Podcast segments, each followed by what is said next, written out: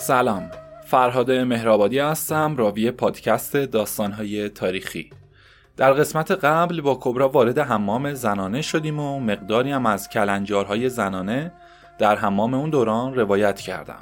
دیدیم که مسائل خرافی چه تاثیر بسزایی در رفتار اجتماعی مخصوصا در فضایی مثل حمام برای اونا به همراه داشته. یک برخورد ساده به سلسله بحث های چشم و چشمی و تیکه و افاده های زنانه کشیده شد. در نهایت کبرا کار خودش و جواد و تمام کرد و اومدن بیرون. باز بعد از فرار جواد از ترس تعویز زفت و کلاه سرش پیداش کرد و کتک سیری هم بهش زد. و نهایتا با اون وضعیت آشفته کلاه زفتش تعویز شد و ماجرا فعلا ختمه به خیر. اما چالش جدید کبرا تفکرات نوخواسته میرزا باقر بود جهت عزیمت به مشهد. این سفر قرار کاری و برای کسب درآمد باشه. اما با بحث هایی که بین میرزا باقر و کبرا رد و بدل شد با اینکه کبرا مشهد و زیارت و این مسائل خیلی دوست داره راضی به مسافرت اونم با میرزا باقر نبود. اما دیدیم که بالاخره مجبور به پذیرش شد و میرزا باقر هم صبح زود بلند شد و برای فروش اسباب و لوازم اضافی اقدام کرد. یعنی چی؟ یعنی مسافرت نه بلکه قرار نقل مکان بزرگی از تهران به مشهد انجام بشه. حالا در قسمت آخر از فصل سوم پادکست سریالی شکر تلخ قرار کمی هم با آداب و رسوم سفر زیارتی در اون دوران آشنا بشیم. که این خودش به تنهایی ماجرای جالب و تحمل برانگیزیه که در این قسمت روایت میشه. اما امان از دل کبرا فصل سوم شکر تلخ اپیزود پنجم و پایانی این فصل.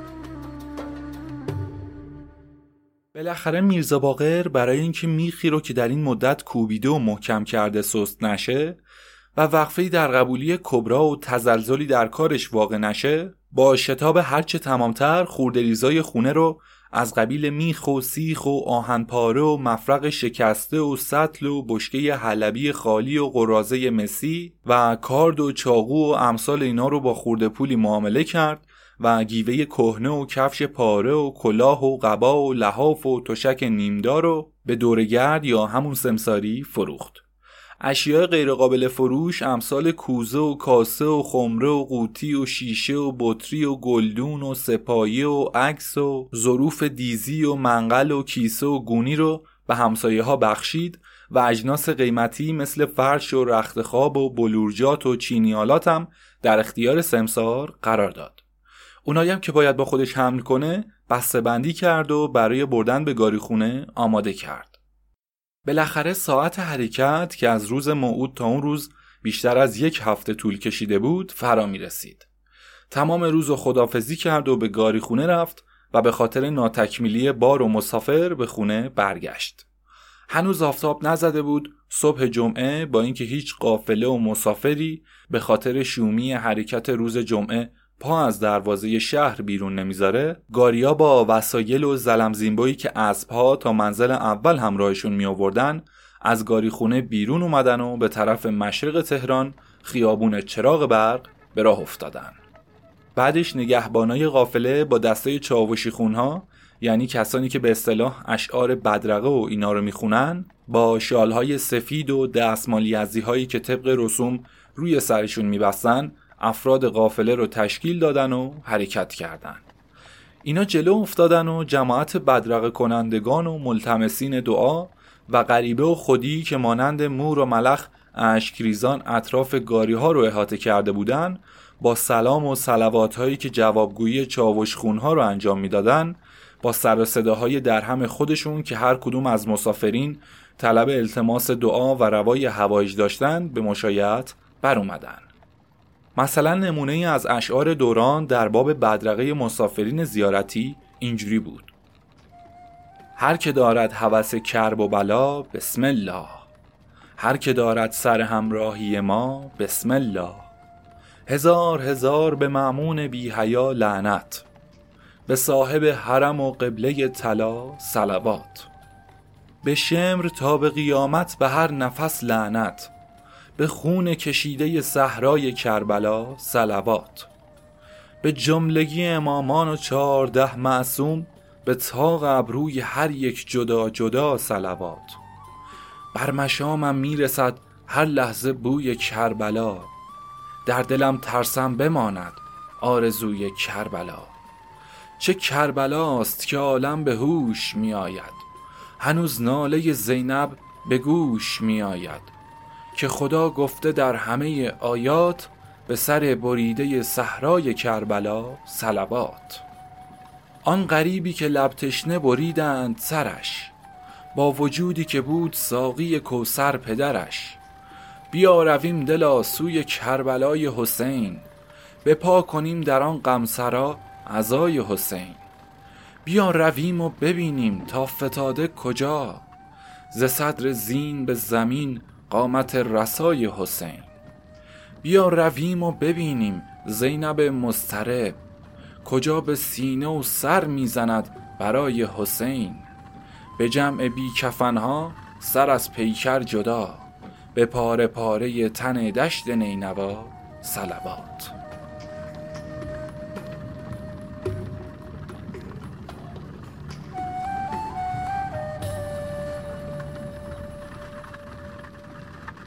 در این بین درخواست و التماس هم وجود داره که مثلا می‌گفتن شوکت خانوم تو رو به اون حضرت قفل زریحو که گرفتی منو صدا کن. ننه رجب تو رو به سلامتی بچه هات به امام رضا بگو من سلامتی بچه از تو می‌خوام. کل ابرام تو رو به همون امام رضا قسم کار و کاسبی من یادت نره.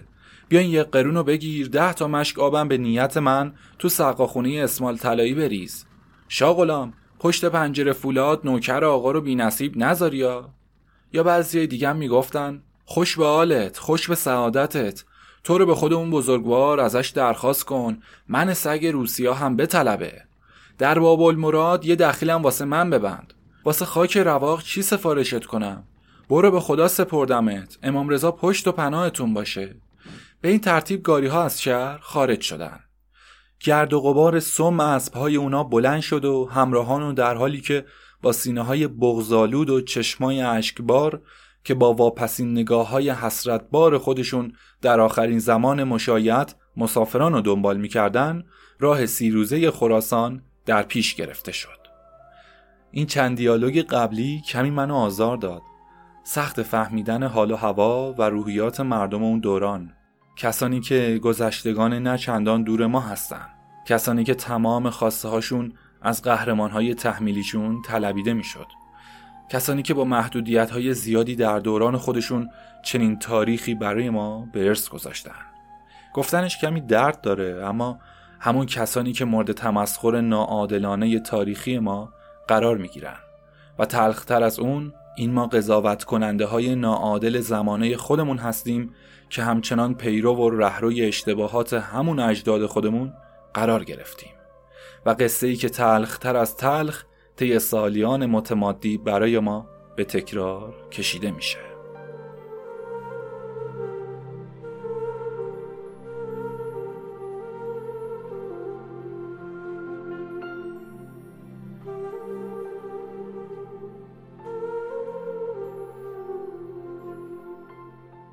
در این وقت کبرا برخلاف دیگران که کم کم آخرین قطره های اشک شادی و جوابگویی گریه های کسان خودشو که با همه بچگونی به دنبال مسافرا سر داده بودن با پشت دست و گوشه چادرش پاک می‌کرد.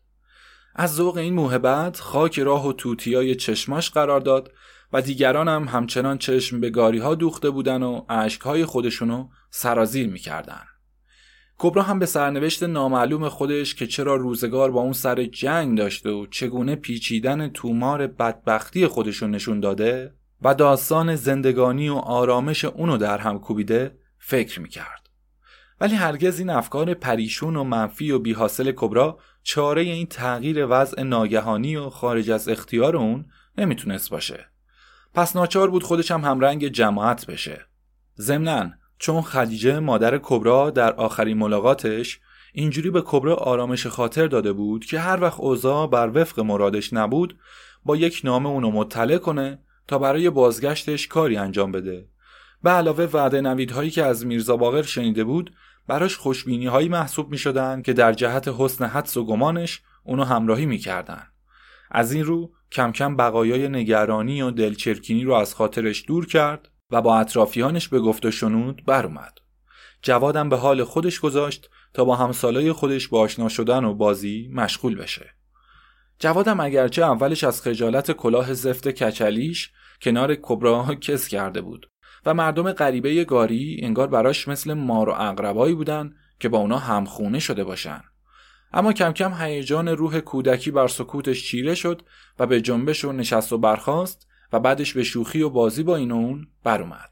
بعدم با شیطنت های نمکین خودش ارتباطش رو از بچه ها به بزرگترها رسوند.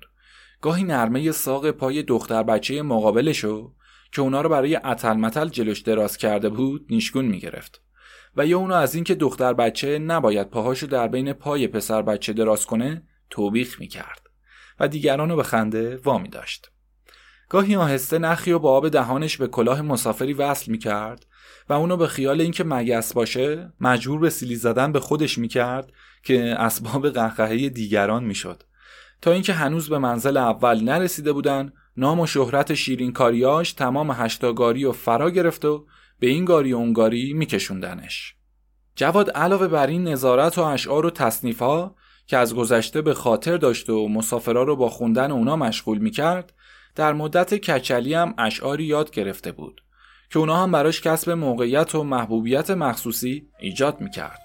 مثلا شعری می‌خوند به این مضمون.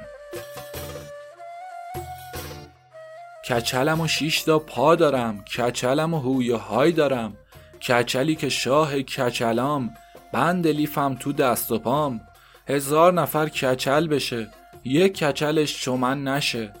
کلاه سرم که نو میشه کهنه اون چپو میشه. اینمو نبین که کچلم. دستتو ببر زیر دلم. خونه ما تو تهرونه اونجا کچل فراوونه. کلاه نقره به سرم. پول داره بس که پدرم. شپش زیر صد تا هزار. نصف پیاده نصفی سوار. هر کی با من به جنگ بیاد از شپشام به تنگ میاد. هر کی که شاه کچلاس خودش تلاس گرش تلاس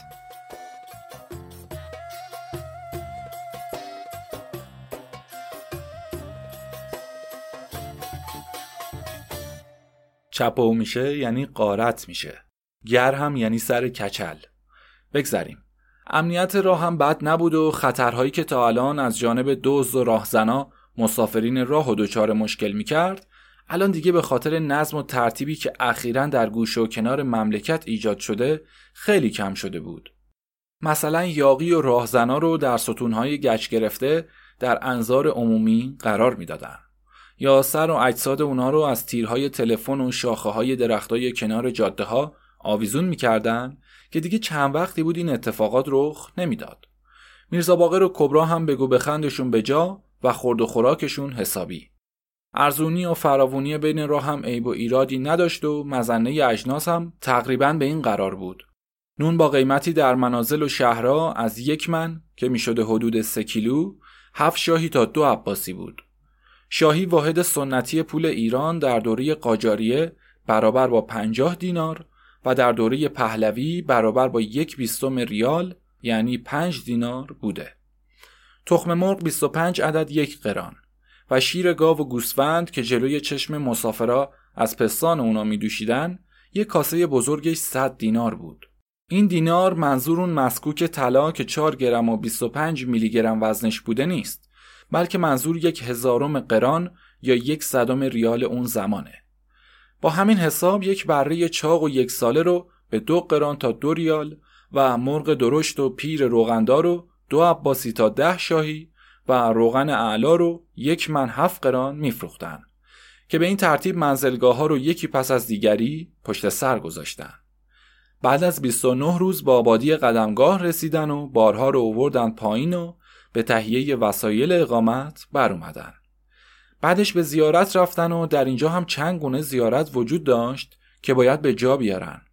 اول آبی بود که طبق روایت اهل اون محل اوایل پیدایشش گرم و گلالود بوده و با درخواستی که از جهت رفع زشتی و نامطبوعی خودش از امام رضا به عمل میاره اون حضرت با این آب دست و روی خودش رو شستشو میده و تبدیل به آب خنک و زلالی میشه که تا الان به همون صورت باقی مونده و باید برای تبرک و میمنت از اون بنوشن و باهاش تهارت و وضوع به عمل بیارن بعد از اون سنگ های سیاهی که وقتی داخل یک تنور بودن از زبانه آتیشی که دائما درون تنور افروخته می شده شکایت می‌کنن و حضرت قدم مبارک خودش روی اونا می‌ذاره و این سنگ ها از تنور آتیشش نجات پیدا می‌کنن و مورد احترام واقع میشن. در آخرم از سنگ جای پای امام که داخل یه سینی فلزی کار گذاشتن باید خودشونو متبرک کنن که هر کدوم از مسافران با آداب و رسوم کامل این اعمال رو به جا آوردن و هر کدوم کلی هم گریه کردن و نهایتا خودشونو به پای سنگ قدمگاه رسوندن. کبرا میگه میرزا بیا قربونش برم جای پای حضرت رو ببین چقدر رشیده. دورش بگردم. چند گشتای درشت و پاشنه پای بزرگی هم داشتن. ای جانم فدای جای پای مبارکش بشم الهی که پا برنه را می‌رفتن. یعنی تو میگی پای حضرت به همین گندگی بوده؟ زبونم لال. این که قد جای پای دیو میمونه. لابد هم هیکلشون اونقدر بزرگ بوده که ما نمی‌تونیم بفهمیم. منم همینو میگم اما این حرفا به من و تو نیومده. چرا آدمو توی شک میندازی؟ نه آخه آدم توی فکر میمونه. چون شنیده بودم که امام رضا از مدینه به اسم ولیعهدی معمون حرکت کردن و به خراسان اومدن. اون وقت چطور ولیعهد یه مملکت وسعش نمی‌رسیده یه جفت کفش بخره پاش کنه که این همه راه و پا به رهنه نیومده باشه؟ از طرف دیگه قربونشون برم که اینقدر زورشون زیاد بوده که کف پاهاشون توی سنگ به این سفتی فرو می‌رفته. میگم آ پس شهر خودشون تا اینجا چجوری اومده بودن که توی خاک و خلای دیگه پاشون توی هیچ سنگ و آجری فرو نرفته بوده؟ بر شیطون لعنت. زن بذار زیارتمون به دلمون بچسبه ببینیم چه کار داریم می‌کنیم. بیا نیت کنیم و ریک بچسبونیم. چجوری؟ از این ریگایی که اینجا ریخته ور میداری. هر نیتی داری می‌کنی و به پایه سنگ میچسبونی. اگه نیتت روا بشه میچسبه. اگه روا نشدنی باشه که میافته زمین. اینو مشدلی بابا واسم می‌گفت. بعد هر کدوم چند تا ریگ از پای جرز برداشتن و با هر کدوم اونا نیتی کردن و به پایه سنگ زیر قدمگاه چسبوندن. وقتی بیشتر ریگ ها به سنگ چسبید کبرا گفت ایشالا که نیت های هر دومون روا میشه. اما نمی‌دونم چطوریه که خیال می‌کنم مثل اینکه به سنگ و ریگا شمعی مومی چیزی مالیده باشن. ول بابا بذار به کارمون برسیم. چرا امروز خرمگس معرکه شدی؟ هر چیزی و واسش یه آیه و تو که از زبان می‌خونی. خب میگی دروغ میگم. معجزه امام که از این ریگ به اون ریگ و از این جرز به اون جرز فرقی نمی‌کنه. چند تا ریگ از یه جای دیگه میاریم به یه جرز دیگه میچسبونیم. بعد کبرا برای اینکه از شک و شبهه بیشتر در اعتقادش جلوگیری کنه این کار رو ناتمام می‌ذاره و بیخیال میشه. در انتهای این قدمگاه سنگی رفتن و به جمعیت شنوندهی که روزخونی معجزات امام رضا رو گوش می‌دادن پیوستن. زیارت دوم روزه یه ماده آهویی بود که زمان وضوع گرفتن امام در کنار همین چشمه که اول گلالود و بدبو بوده و بعد از وضوی حضرت تمیز و معطر شده به نزد حضرت شکایت میاره و پوزش رو روی دست و پای حضرت میماله و خودش روی زمین میغلطونه و میگه یعنی اون ماده آهو به حضرت میگه. سیادی بچهش رو شکار کرده و با خودش برده که بدون اون نمی‌تونه زندگی کنه. حضرت با قدرت کامل میره پیش شکارچی که اونجا بوده یعنی تیول ارز می‌کنه و اونو به حضور میطلبه و دستور میده که بچه آهو رو آزاد کنه و به مادرش بسپاره. آهو به تشکر از این بزرگواری با زبون شیوا شهادت به رسالت حضرت میده و با بچهش سر به بیابون می‌ذارن. حالا اینکه این روزه تا چه اندازه صحت داشت و ماده آهو کجا از اومدن حضرت رضا با خبر شد و چطور از اون مسافت دور که معلوم نبوده در کدوم بیابون فرزندش گرفتار شکارچی شده و اینکه ماده آهو چطور تونسته از دست اون همه مردم خونخوار که هر کدوم خودشون شکارچی بیرحمی بودن و سگ از دست اونا جون سالم به در نمی برده فرار کنه؟ چه برسه به اینکه آهوی حلال گوشت رو از دست بدن؟ و این آهو چطور خودش رو صحیح و سالم به حضرت رسونده و تونسته عرض شکایت کنه و با چه زبونی با امام صحبت داشته خودش مورد توجهه که ایرادی به مردم دوران نیست. حالا عربی گفته یا فارسی یا زبون دیگه رو به کار برده و بچه آهو به چه وسیله‌ای با دام و تیر و کمان و غیره سید شد و بعدی زنده بوده یا مرده باز اینا خودش یکی دیگه از اسرار این استراحتگاه بود که جای سوال داشته. واقعیت و خلاف اونو فقط خدا می‌دونسته و بس. کبرا میگه میرزا هرچی به من می‌خوای بگی و ببندی بگو و ببند. اما به خود امام رضا اگه یکی از این چیزا به دل من چسبیده باشه و از این همه روزه یک کلمش رو قبول داشته باشم. واسه اینکه اونطوری که بابام از روی کتابای درست شرح احوال این بزرگوار واسمون می‌خوند یکیش با اینا جور در نمیاد. اولا اگه معجزه واسه امام و پیغمبر نتونیم قبول داشته باشیم نمی‌تونیم مسلمون باشیم. برای اینکه یکی از شرایط امام و پیغمبر اینه که به هر چیزی تسلط داشته باشن و بتونن کارهایی که دیگرون نمی‌تونن بکنن و انجام بدن. همین امامم هم تا اونجایی که یادم مونده معجزاتش اینا بوده که از نیت دل مردم باخبر بوده و جواب نیت مردم و بدون اینکه خودشون چیزی گفته باشن بهشون می‌گفته. مثلا خبر مرگ یکی و سه روز جلوتر از مرگش بهش میده که همونطور میشه. باز توی خواب به یکی که لال بوده دعا میده و خوبش می‌کنه. تو چله زمستون از درخت خشک ما برگ و انگور در میاره و بارون بیموقع میبارونه. یا یکی که پولاش یه جا قایم کرده بود و یادش رفته نشونش میده و طرف میره و در میاره. تازه بالاترش این که مردی رو که بهش بیادبی می‌کنه رو خشکش می‌کنه و بعد سه روز زندش می‌کنه و صد هزار تا کارهای دیگه مثل اینا. اما این آهویی که بهش میچسبونن مال بابا بزرگش امام جعفر صادق بوده که آهو از دست سیاد در میره و خودشو به امام میرسونه. امام هم زامنش میشه و شکارچی هم بچهشو ول می‌کنه. عربی و فارسی و زبون شیوا و زبون لالبازی هم حرف نمی‌زنه. فالگیری هم نشنفتم که امام رضا داشته باشه. که با نیت سنگ پرتاب کنی و بچسبه یا نچسبه. یا اینکه با علم امامتی که داشته جای پاشو بذاره و مردم سجده خودشون قرار بدن. خب معلومه وقتی یه مش زرنگ می‌بینن که مردم این همه حرفی که امام حسین روز آشورا زد که همش دستور زندگی دنیا و آخرت بوده رو گوش نمیدن اما تا صدای شیهه زلجناشو روی منبر می‌خونن به سر و سینه خودشون میکوبن و قربون رکاب کنده شده و زین واژگونش میرن و خود امام حسین رو ول می‌کنن و از فرق شکافته علی اکبر و دستای قلم شده برادرش روزه می‌خونن. خب امام حسین هم ناراحت میشه. مردم اینجا هم همینطورن. وقتی می‌بینن زوارش به هیچ کدوم از کار و دستوراش عمل نمی‌کنن و دنبال اون درخت انگوری میگردن که توی زمستون ازش انگور درآورده رو پیدا کنن که برن بهش دخیل ببندن ناراحت میشه دیگه. یا توی یه سنگ یه جای پای قول بیابون در میارن اسمشو قدمگاه می‌ذارن بعد مردم رو گول می‌زنن و حرف واسه آب چشمه و سنگ سیاه بیابون در میارن. بعدش هم یه مش ریگ و شم میمالن که منو تو رو سرکیسه کنن. اصلا ما امام و مگه باید واسه معجزه و اینجور کاراش خواسته باشیم؟ یا اصلا مگه اونا اومدن دست به دامان ماها شدن و گفتن که بیاین ما این کارا رو واسهتون می‌کنیم که ما رو قبول داشته باشین؟ اونا اومدن یه مش کار و حرف زندگی یادمون بدن. از بدبختی و فلاکت نجاتمون بدن. باید ببینیم اگه درست میگن و خیر و خوبی ما رو خواستن و ضرر و منفعتی واسه خودشون نداشته رو بشنفیم اگه نه بریم ببینیم کی درستتر میگه که حرف اونو قبول داشته باشیم. و الا اگه دنبال معجزه و کارهای عجیب و غریب بخوایم بگردیم که توی هر شهری صد تا شعبده باز و حقوق باز هستن که سر می‌برن و از زیرشون جوجه در میارن و از این کارا می‌کنن. دو تاشم که اسمی ترن لوتی عظیم و لوتی غلام حسینیه که من توی شهر خودمون میشناسمشون. چرا این همه راهو گرفتیم و اومدیم اینجا؟ حالا یه مسئله از خودمون میارم که صد دفعه بیشتر از همین منبریا شنفتی. امام میگه در کار زندگی و دنیات همچین باش که خیال کنی تا آخر دنیا قرار زنده بمونی. یعنی بیخودی وقت تو هدر نده. در کار آخرتت هم همچین باش که انگار یه ساعت دیگه زنده نمیمونی. اینم یعنی همه کاراتو با خودت و خدا و مردم منظم و شسته رفته داشته باش.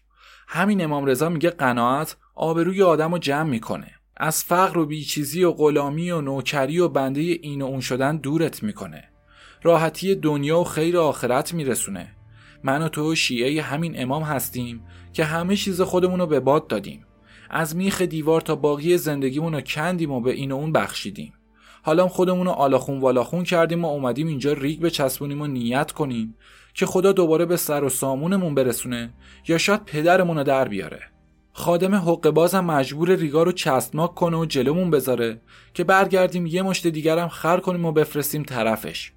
وقتی هم به بیچارگی افتادیم گردن امام بذاریم که این همه راهو به پابوسش اومدیم و یه اشرفی طلا کیسه نکرد بذاره توی دامنمون و روونمون کنه.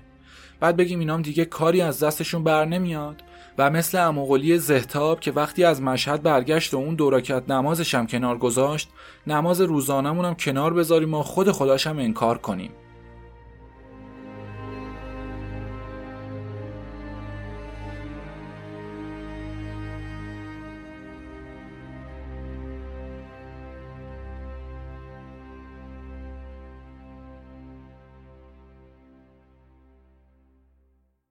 بگذریم. جلوی این قدمگاه یه معرکه که پرده شمایل شیر و معمون داره. بعد شبیه خطیبی که به دستور معمون در مجلس عام حضرت و خطاکار نشون میده دیده میشه. ماجرا اینه که امام به تابلوی دو شیری که در پرده تالار امارت وضع شده اشاره می‌کنه و شیرها جون می‌گیرن و به خطیب مجلس حمله می‌کنن و میکشنش. بعدم برمیگردن به جای خودشون روی تابلو و دوباره همون نقشی توی تابلو میشن که بودن. افراد قافله به این معرکه گوش دادن و بعدش هم به حجره های خودشون برگشتن. روز و به شب و شب و به صبح رسوندن و از اونجا حرکت کردند و به سفرسخی مشهد به محل مسیب رسیدن. زیارت مسیب که غلام با وفای حضرت بوده رو هم به انجام رسوندن. این روزه برخلاف روزه قدمگاه همش از قربت و ذلت و شکمخارگی حضرت بود که نتونسته معده خودش از چهار حبه انگور یا یک کاسه آب انار حفظ کنه تا مسموم میشه. و با چه خفتی از مجلس معمون عبا به سرش می‌کشه و به خونه میره و دست به دامان غلامش مسیب میشه و چگونه سه روز از فشار درد شکم به خودش میپیچه تا جان سپرده و در قربت دور از زن و فرزند به خاک سپرده میشه. این روزه رو تمام می‌کنن و بعدش یه نوه خونی ریزی هم می‌کنن. یه سبیتی هم از زبان حضرت می‌خونن که میگه غریبی درد بی درمان غریبی. غریبی و خاری دوران غریبی. مسیب ای انیس با وفایم برو تشتی بیاور از برایم. اگر شاهی بمیرد از وطن دور به خاری میبرندش جانب گور.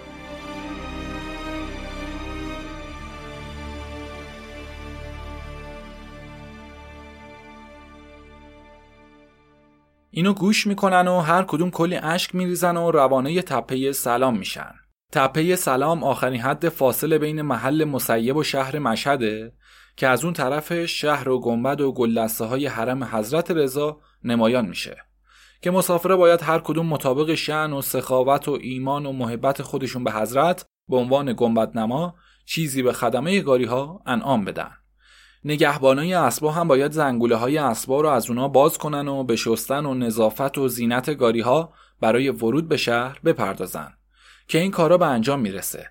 گریه های شوق ملاقات بارگاه شروع میشه و اشکا از چشم ها جاری میشه و قربان صدقه های گنبد 90 هزار تومنی اون دوران حضرت و التماس و درخواست های روزی و قسمت زیارت جدش حضرت امام حسین و خواسته های دیگه به انجام می‌رسه. و نهایتا گاری ها با همون تشریفات چاوش خونی های روز حرکت وارد شهر میشن و اشعاری به این مضمون می‌خونن. در توس جلال کبریا می‌بینم بی پرده تجلی خدا می‌بینم. در کفشکن حریم پور موسا موسای کلیم با عصا می‌بینم. ای غریبی که ز جد و پدر خیش جدایی خفته در خاک خراسان و غریب الغربایی اغنیا مکه روند و فقرا سوی تو آیند. جان به قربانت یاغا که تو حج فقرایی. بلند بگو اگر ای بر زبانت نیست به صاحب در و گلدسته طلا صلوات.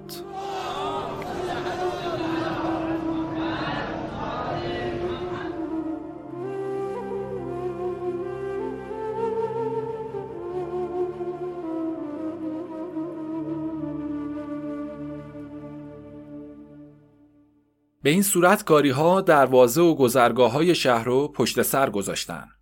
گداها و زبارخونه دارا هم از سر و کول گاری ها شروع به بالا رفتن می‌کردن و می‌گفتن آی زوار بده به راه امام رضا. آی زوار بده به راه امام هشتم.